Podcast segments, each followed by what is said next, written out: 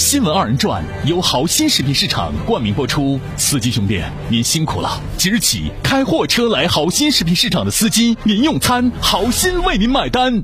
俄罗斯近日颁布的新的消防法规，其中包括禁止在阳台吸烟，违者将被罚款。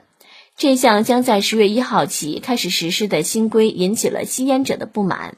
因为俄罗斯以前就已经禁止在公共餐饮场所、交通工具、工作单位和居民楼内部等地点吸烟，现在阳台都禁了。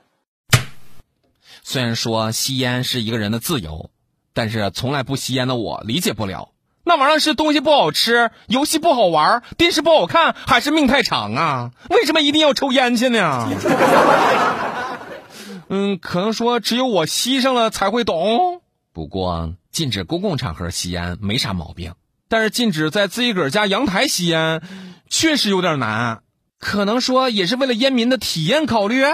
那么试想一下子，你在阳台抽烟，你抽一半，风抽一半，你就跟风计较。哎呀妈，越想越生气，于是你就抽起风来了。我觉着，不但应该禁止在阳台吸烟，也应该禁止走路的时候抽烟。因为你那一口毒气全喷在后边人的脸上了，所以最好设计一个吸烟头盔，吸烟的时候戴在头上，烟味都自己个儿吸收了，这样既不影响别人，吸烟的人也能充分的获得尼古丁的熏陶，多好啊！